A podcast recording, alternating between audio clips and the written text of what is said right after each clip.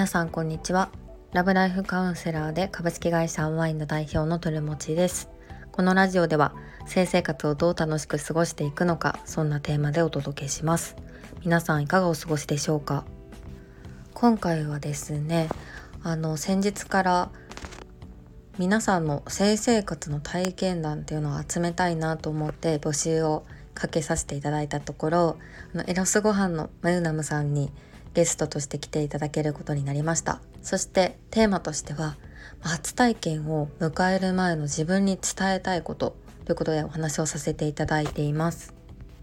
2回に分けて、えーと、放送するので、まあ、ぜひあの何かのお供で聞いていただけると嬉しいです。そしてですね、えっと、最初に告知させていただくんですけど、えっと、今公式 LINE から無料の文章相談っていうのを受け付けています。カウンセリングとは異なっているので、まあ、相談内容だったりとか回答っていうのはあの LINE の中だったりとかあとは SNS で、えーと、公開させていただきます。というのも背景としてやっぱり皆さんどんなことで悩んでいるのかっていう他のカップルだったり他の人がどんなこと悩んでいるのかを知りたいっていうこともありカウンセリングだと一人一人に対してご提案をさせていただいたりとかあのするんですけどもあの今回はま文章相談っていうところで、まあ、私から聞ける情報っていうのが限られているのでより回答があの一般的に当てはまるものになる可能性があるので、まあ、少しでも参考になればいいなと思って一般公開という形を取らせていただいてます。で、まあ、匿名での受付なのであの個人情報とか漏れることがないのでご安心くださいということで、まあ、ぜひあのご相談いただけたらなと思います。ではこの後対談です。どうぞ。ではちょっと今回は、えーと、新しい企画として、えーと、いろんな人に性生活についてのお話をお伺いしようということを今回企画で思いつきましてで今回私が気になったというかお話ししたいテーマとして皆さんこう初体験を迎える自分に対して今の自分か過去の自分にどんな言葉をかけたいかなっていうところをいろんな方にお伺いしようということで今回は私の友人であるマヤナムさんにお越しいただきました。ありがとうございます。よろしくお願いします。はいお願いします。こんにちは。じゃあマヤナムさん簡単に自己紹介していただいてもよろしいですか、はい、あはいとはじめまして、こんにちは。エロスごはん研究所の所長のまゆだむと申します。よろしくお願いします。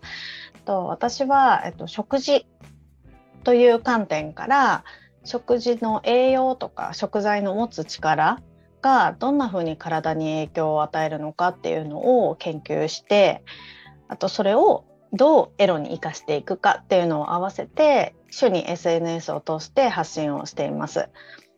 結構やっぱエロのことってなるとうえーって感じてしまう女性も結構多い中で割とあの食事っていう切り口なのでヘルシーに見ていただけることが多くて女性の方に結構、はい、支持いただいてて嬉しい限りです。こんな感じです。よろしくお願いします。お願いします。そうですね。食事っていうのがあると、そっかそっかヘルシーっていう面で捉えられるっていうのはすごいいいですよね。そうなんですよね。なんかやっぱりどうしてもこうエロスってついちゃうと、はい、あの消費される方のエロっていう意識が強いとやっぱりどうしても拒否感を持ってしまう方も多いと思うんですけど、うん、その中であこういう考え方もあるんかみたいな感じで捉えていただいてる方が結構多くてすごい嬉しいですね私は。うんうんうんマナナムさん、本当に活動の幅が広いなと思うのが、なんかあの、私が、何か、どっかに足を運んだ時に、マヤナムさんのあの、ステッカーを見かけるんですよね。この間、ですか？受ける。もうなんか、大阪のイベントに呼んでもらった時も、あの、貼ってあると思って。まだ貼ってありました？受ける？それ去年行ったんです、私も。去年じゃないか、もう一昨年か。あ、もうその前なんですね。うんうん。の年末に一人で大阪行って、そう。のあの曲がりに行って。あそうやったんですね。そうそうなんですよ。あ そこはなんかこう性に活動している人がなんかあらゆるそうそうそうう。んうん。ね。めちゃくちゃいい場ですよね。ね。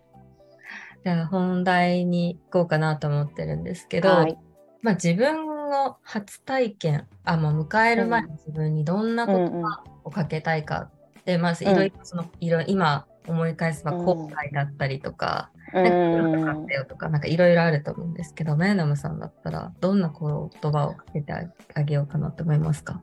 そうですね。なんかもう今となってはやっぱりこう自衛のための手段があったりとか、うん、なんかそっち体を守るっていう方の知識面とか、まあ、気の持ちようみたいなものが今となってはあるんですけどその当時ってやっぱり興味の方が強かったんで、ね、彼彼が彼みたいな存在がいて、うん、そんな感じになったらもう早く早くみたいな。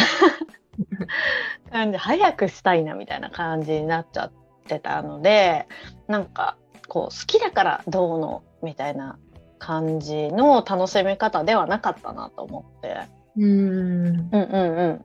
あもちろん嫌いではないんですけどでもなんかなんだろうな。そう。今となってはもうちょっといろいろこう考えて、まあ、コンドームのことだったりとか、ね、できたかもしれないなっていうのはすごい今思いますね。うん。あじゃあ、まあ、結構そのコミュニケーションってところはもちろん大事だなと思いつつ、うんうんうん、未知のところに早く突入したいなというか。そうそうなんですよなんか私の場合は結構もう本当に小学生ぐらいの時からもう本当下ネタ担当みたいな感じで その知識ばっかりエロの知識ばっかりいっぱいみたいな感じの状態でずっと生きてたのでなんかもうそれを早く実践にみたいな 感じだった彼,、うん、彼もそうでしたね。うんうんうん結構、まあ、多感な時期だったかなと思うんですけど、うん、その当時のこうメディアとかからのこの焦りとかっていうよりかは、自分のキャラ的なそういったところの焦り、焦りというか、うキャラというかもう期待値がすごい高かったんですよ。あの妄想の中で生きてるみたいな感じだったので。あのなんだろうそれこそエロい小説を書いたりとかなんかその頃多分鶴本さんの世代がちょっと分かるか分かんないんですけど私の世代だと「パステルティーン」っていう雑誌があったんですよ。はい、はい、知らない。もう女の子向けの本当にもうエロだけの雑誌っていうのが、うん昔あって多分私と同世代の人だったらあーって思ってる人がいるかもしれないんですけどそうだからそういうのを読んだりとかなんか投稿したりとかみたいな感じで、うん、とにかくなんかその妄想と現実を一致させたかったんですよね。早く体験したいみたいな。すっごいわかります。多分私たち世代の何世代かわかんないですけど、うん、Z 世代とかだ夢小説が、うんうんうん、ネットね その小説みんな書いてシェアしてるみたいな、はいはいはいはい、そこで結構期待値が上がっていくみたいなの もあった気がします。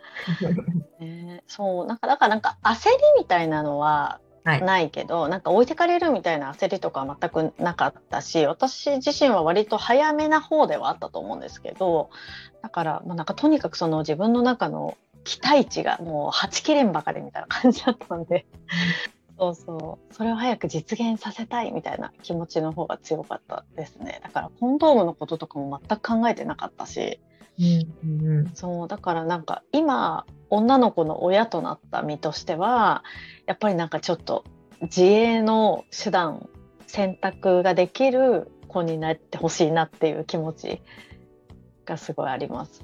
そうですよね。なんかそう、うん、本当に私自身も確かに自衛の意識はもっと持ってほしかったなって思う一方で、うん、自衛するってなんだって、その実際に自分のそうそうそう起こらないわからない。わかんない。よね。うん、なんかね例えばあの生理が遅れちゃったとか、でえもしかしてみたいなことがない限り多分気にしないっていうか、うん、気にしないしなんか体験するのが早ければ早いほどやっぱ金銭的なこともあるし、まあ、人の目が気になったりしてコンドームとかって絶対買えなかっただろうし、うん、っていうのがあって、まあ、そんなこと言ったらめっちゃ怒られちゃうんだけど そうそうでしたね。そうですよね。なんかこう言うのは簡単ですけど本当にそのそう前ナムさんの当時の思いみたいな人がもう本当に今も多数だとね。うん。えーまあでもなんかこう2人ともその若ければ若いほど初体験お互い初体験同士みたいなことが多いからなんか本当にいわゆる性感染症うん。とかのリスクは低かったとはいえなんか私あの反省ってあ反省みたいな話していいですか？はい、もちろんです。そう反省は私その彼も私も初体験だったんですけど彼が気持ちよすぎてあの中で終わってしまったんですよ。うんうんうん。で私自身もなんかそんな展開になるとは思わなかったし相手は相手でそんな展開になると思ってなかったからなんか帰りにそれ言われてまあでも知識はあるから、はい。え？え？これって一体どういう状況？みたいな。なんか今今みたいな焦りリアルな焦りはないけどなんかどういう状況なんだろう？え？え？みたいなうん。感じだったんですよね。だからなんかね今のこう若者世代とか、まあ、自分の娘とかもそうですけどなんかそれで心配してモヤモヤしてみたいなストレスを抱えてる人がいるって思ったらいやもうちょっとみんな気をつけてって思いますね。自分の経験から。やっしますね。自分のうん。うん。こう周りとか娘とかがその同じ体験を息子もですけど。そう。うん。あそうそうそう。息子さんもねそうそんな反省があります私は。いやーそれはかなりなそその時にもしかしたら妊娠するってことも全然。そうそう。全然、うん、もう全然生理はとっくの塔に来てるし、うん。っていう感じだからなくはないですからね。そう考えるとやっぱね怖って思います今だその時ってアフターピルとかっていう知識はあったんですか、ないですよね。ないです。ないです。私あの中学生の頃だったんでもう全くないですね。うん、いやアフターピル普通に高校生の時でも私 なんか教わった記憶がない。いや、うんないですないです。最近でこそなんかそのそういうキーワード？アフターピルっていうキーワードが出てきたし私も大人になって、まあ、あのなんだレイプとかあった時になんか病院に行くとそういう処置があるよみたいな知識としてはあったぐらいでなんかこの普通に一般人が普通に手に入れられるみたいな知識は全くなかった。そうですよね。そうう、ん、考えたらまたゾッとするというか今はいや本当本当。あいつからアフターピルについて教えてくれるかとか、うんまあ、多少変わってきてはいるとは、うんうんうんうん。するっていうのはできななかなかできないと今は、ね、そうんの、ハードルが高すぎて。ね。そう。まあだでもなんか知ってれば知ってるでなんかそそのぐらいのこう曖昧な知識の時だと、まあ、最悪アフターピルあるからいいんじゃない？みたいな。うんまたそっちの変な方向がガバガバになるんじゃないかなっていうはい。気はしますよね。どこまで教えきれるかっていうとこうろもん。入ってくるので難しいですね。うん。うんうん。そうそうあ確かに後悔ってとこだと多分みんないっぱい否認っていう話だっごい多いかなとですよね。ですよね思いますね。ねでなんかさっき鶴持さんも言ってた通り問題に直面しないと危機感感じないみたいな特に若い世代だとより一層そうだと思うから、はい嘘でしょってなった時に初めて後悔するみたいな、うんうんうん。まあ、そんなことばっかりでしたね中高生の時とかって。そうですね。なんか性病とかも全然、うんか頭にもなかった。ななかったなかった。オーラルだけでうつるとかも全然なんか意識になかったし。全然、うん、全然なかったです。そう、なんか、なんか、私。1回目に妊娠した時に、あの流産しちゃって、で、その後になんかふ。いつも行かない婦人科に行ったら、なんかそんなタイミングで流産するなんて、もしかしたら、まあ、その先生も結構意地悪な先生だったんですけど。あの、もしかしたら性病じゃないとか言われて、すごいで、すごいもう二度と行かないと思ってる婦人科なんですけど そう性病なんじゃないとか言われていろいろこう検査されたんですよ。で結局まあ、全部陰性だったんですけどそうでその時になんかその先生が言ったセリフが「あじゃあ結構男見る目あったってことだね」とか言われて怖ーと思って怖いですよね。こうでも怖って思う反面あ今までそのね出会った人があの性感染症持ってなくてよかったって本当に思いましたその時その時初めて思いました。いや、そうですよね。うん。うん、逆に先生、婦人科先生のもとには結構、なんでしょうね。なんかそういう、どこでもらったかわからないっていう性病を抱えた女性とかもうん。見てきたんですかね。そういうん。多分そうだと思います全然ねなんかこう風俗とかねパートナーが風俗行ったっぽいとかそういうのもなくてもどこからみたいな人も中にはいるみたいだから。ね。いや、本当にそうです。性病だけ本当に気をつけろと私も。やってねは本当に本当にうんもうなんかねなんかしかもそれがまあなんかなんだろう。ストレス？それがストレスでやっぱね食欲なくなっちゃったりとかあの生理不順になっちゃったりとかそういうこともあるからねそのところに直面しないとやっぱそのストレスってわからないけどできればみんな感じないように生活した方がいいんじゃないかいって思っちゃいますよね。そうですね。本当に6、7割私の友人の女性も、1回はなんか妊娠したかも、なんか生理後みたいな、その不安で悩んでるみたいな。絶対大学のわ時かるわかる。わかります。そう、みん多分結構大多数の人が薬局で妊娠検査薬買ったことあるんじゃないか説って感じですよね。そうですよね。うん、いやー、そこは本当に、うんこんなに女性の方がいろいろ一人でもやもやするうん、多いかっていうのは、大学にならないと気づかなかったんで、うん、読みますね。ねそうですね。なんだろう。うんあと、体験を迎える。逆になんか、いい、いいことってなんかありますか、うんこんなのがよかった、すごく良かったよ、みたいなえ、初体験でですか？体験で。これが予想以上に良かったとか、え、予想以上に良かっ外た。れだったことでもいいかもしれないです。ああ、そうだな。なんか、まあ、多分、お互いに完璧に初体験だったから、なんか、なんだろうな。こう、感動のセックスみたいな感じではなかったかな。うんうん一生懸命みたいな。どんどんずれていってしまう私みたいな感じのとか。思ったのと違そううな。シミュレーションと違うみたいそうそうそう。なんかやっぱり作品エロにまつわる作品っていうのは行くことがいかにあのメインかみたいな感じには感じたかな。なんか行くとかなんかそういう話じゃないみたいな感じはしました。そうですよね。なんかそこに意識が持っていけるようになるだいぶ後な気 だいぶあと、うん、なんかこう人間として相当成熟してからみたいなそうですよね。感じはしますよね。お互いがリラックスしてる、なんか、うん、お互いの相性がいいと思ってから、なんかそこ構築するにも結構時間かかったりとか、かいきなり初対面で行くとかはマジでないなとか。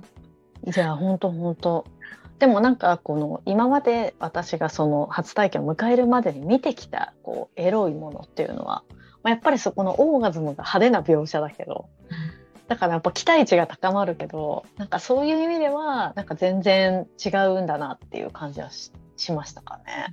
うんうんうんうんそうですよね。そこは違うっていうのは、うんなんでしょう。でもなんかそこまでめちゃくちゃショックってわけだったとかではないけど、でもやっぱりうんあの差を若いうちに見てしまうと、なんかいつかあの 境地だ、なんかいけるんじゃないみたいな。確かに確かにねあれあれになるはずなんだみたいな感じに思っちゃうとああダメだな私ってなっちゃう人とか、あこれにならないんだって思っちゃう男の人とかもなんかね生まれちゃいそうだなっていう気がしますね。そうですね。結構多いですね。特にうん、男性から女性の方がなんか言ってないみたいな相談は少ないです。うん、女性が自分が潮吹きできないからとか、いけないから演技してるっていう罪悪感を抱えて相談に来る人やっぱり多いので。そうですね。いや、本当そうですね。うんうん、でもなんかそれを本当はこう人に相談するっていうよりも本当はそこもパートナーに言えるといいんですけどね。そうですね。ね、そうそうそうね本当はああそれはパートナーに言ってあげてみたいなこととか結構あるなっていう気はします。はいということで今回の対談はここまでとなります。まあ、どうでしたかねあのやっぱり私としては、まあ、避妊の話っていうのは初体験の時に私は全く考えていなかったということで、まあ、自分のもし子供ができた時に、まあ、いざ初体験があるよってなった時にどれだけ大切な情報を伝えられるんだろうってことあのすごく考えさせられましたし皆さんもなんか自分の子供っていうことで考えたら結構知識がないまま育っていくのってかなりゾッとすることなんじゃないでしょうか。ということでまあなんかそういったことをきっかけに、まあ、性について話すことででタブーじゃないしもっとより大事だなってことが、まあ伝わったりとか何かの気づきになればいいなと思っています。それではここまで聞いていただきありがとうございました。また明日。